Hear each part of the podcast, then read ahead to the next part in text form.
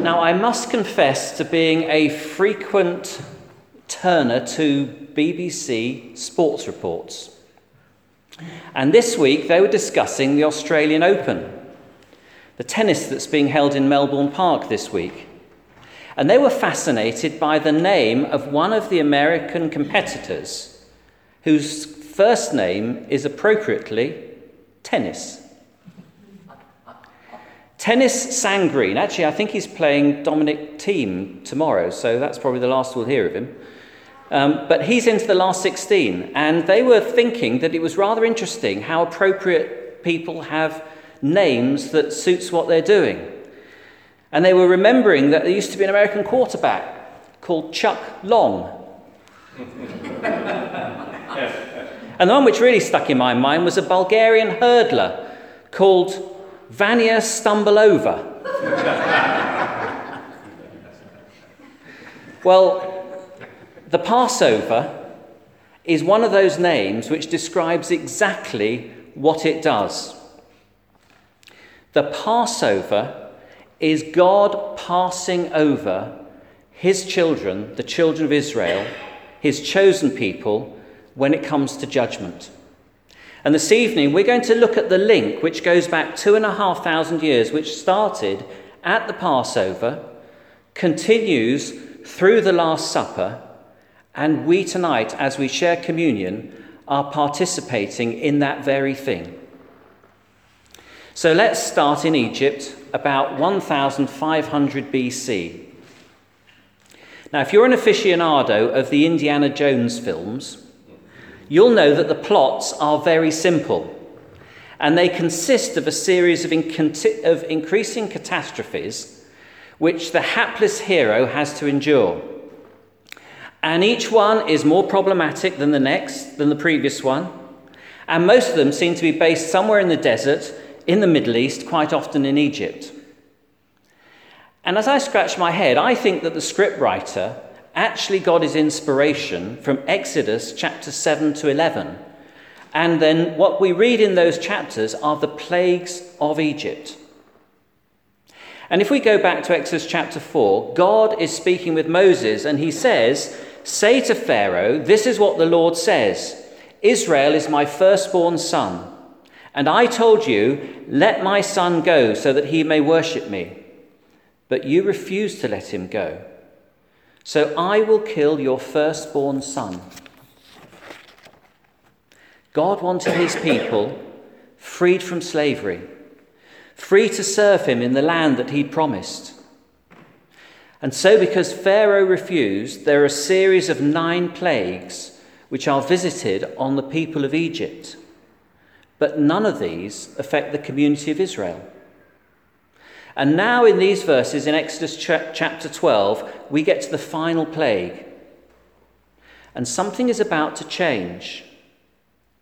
God is about to fulfill his word that if Pharaoh does not let Israel go, the firstborn sons of Egypt will die. And if Israel do not obey God's word, they too will suffer the same fate. The conditions for redemption are laid out here in chapter 12. They're clearly laid out by Moses, and Israel must respond. It's an act of faith. They have to do what Moses is instructing them to do. And they were to take this unblemished lamb, a perfect lamb, and after four days they were to kill this lamb. They're to eat the flesh, and they're to take the blood and paint it on the doorposts so when judgment comes, the death has already been visited on the lamb, and it's not visited on the firstborn member of the household. And this Passover would mark the beginning of a new life of freedom for Israel. Freedom as God's redeemed people, people that He has bought, bought back. And they move from being slaves of Pharaoh to being servants of God. And this Passover is both bloody and beautiful. The death of the Lamb is figurative as we look forward into the New Testament and as we look forward to Jesus. Because this Lamb does three things it provides what the Bible calls atonement. The lamb, if you like, is a substitute. It's a substitute for Israel. The price is paid by the lamb. The lamb dies. Israel goes free.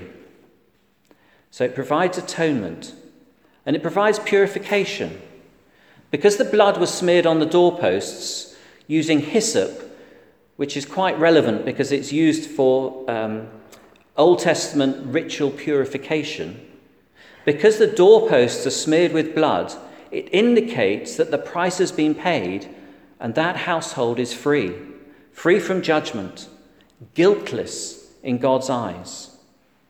Provides atonement, provides purification, and thirdly, it provides sanctification. The people are sanctified as they eat. They have to eat the lamb. And as they eat, they are being consecrated to God. Later on in this chapter 12, we read that no foreigner was allowed to eat that lamb without first being circumcised, in other words, being consecrated to God. So, as they partook in the death of the lamb by eating it, they are indicating that they are God's special people, consecrated to Him. This is powerful imagery and this would have stayed in the minds of the children of Israel year after year because they were told to celebrate every year the Passover, celebrate the festival of the Passover. And they will really have looked back on this miraculous delivery and release, and they'd have rejoiced in their newfound freedom. Family celebrations are very special when they come along. Linda and I celebrated our 40th wedding anniversary last year. Yes, I know we don't, do we? Child bride.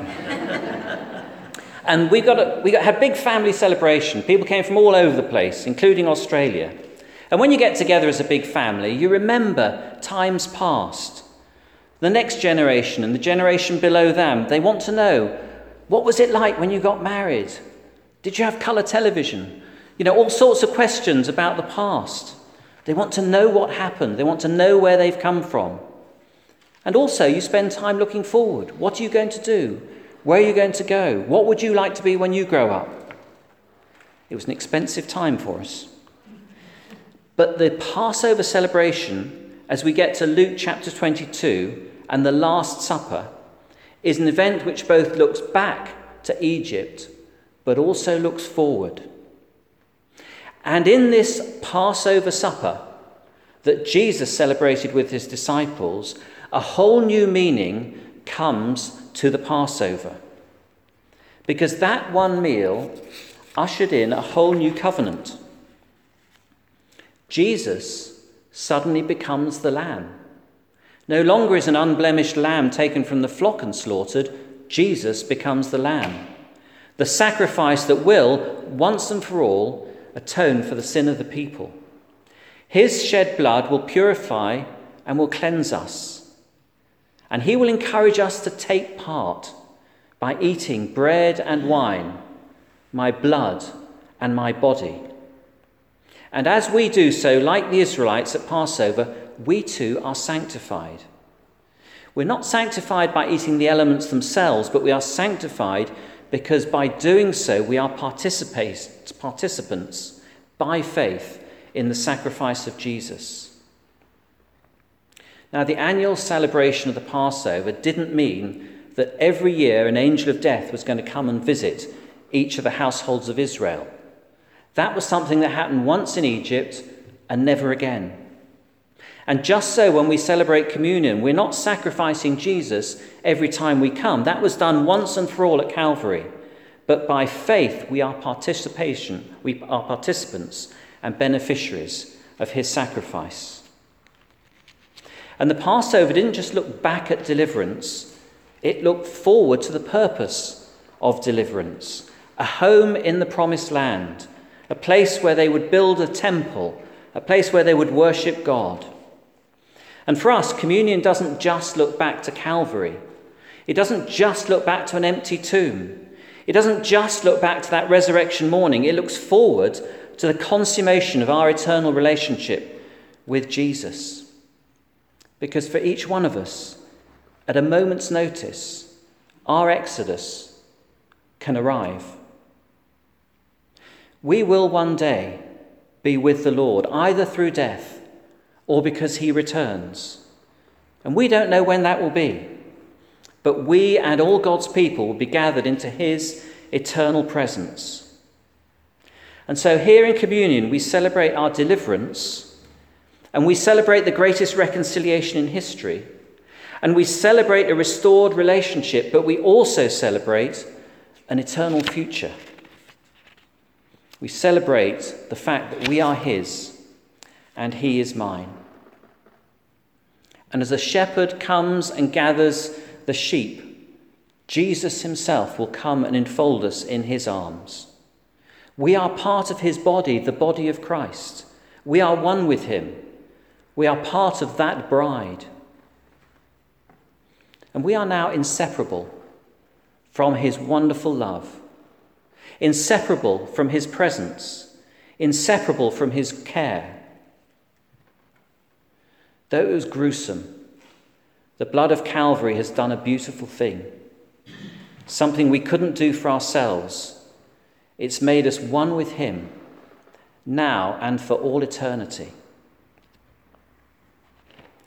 Yesterday, Belinda and I were at the Hippodrome and if you've ever watched Strictly Come Dancing, what I'm going to say will make sense. And if you haven't, you better come back in a couple of minutes and resume. But we were watching Anton and Erin in their dancing show, and they were very good. They weren't quite as good as the backup dancers, who were excellent. And they weren't quite as good as the London Concert Orchestra, who were superb. But none of them were as good as Lance Ellington, who you may recognize from Strictly Come Dancing as one of the four singers. He's, he's the black singer who often does the male voice parts, and he is sublime. And he sang Frank Sinatra's New York, New York. And the only difference between him singing it and listening to Frank Sinatra was that Lance Ellington is 10 times better than Frank Sinatra. He is so much better than the original. And as we celebrate communion, we look back to the Passover and we look back to the Last Supper. But this is so much better because this is the fulfillment of it all. This is the high point. This is where salvation has touched our hearts. Because communion isn't a ritual, it's not a ceremony that we go through. It is us participating in the salvation which God has given us in Jesus. And the bread and the wine tonight say to us, I am His and He is mine. We are one together, one in an indivisible bond, one in love and in fellowship with Him. We are one in the Father's arms. We are one forever with the Lord. So, what will be in our mind as we come and receive bread and wine tonight? Will we come just as a habit? Or will we come without really anything in our heads?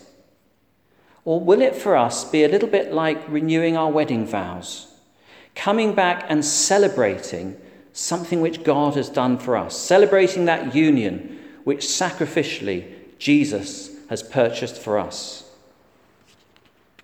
Paul reminds us in 1 Corinthians as he talks about the Lord's Supper talks about examining ourselves before we take the bread and the wine so that we don't trivialize this act, either by coming with unrepentant hearts or by coming casually and not really understanding what we're doing. Jesus, our Passover lamb, says, Come. And as we do so, we examine our hearts. What does Jesus mean to me this evening? Do I come with that sense of awe and wonder? Do I feel that weight of the history of two and a half thousand years of men and women coming to celebrate God's Passover lamb? And here tonight, I'm doing just that. I'm taking in my hand the symbol of that Passover lamb, Jesus, my Saviour. Let's just spend a moment of quiet reflection as we examine our hearts.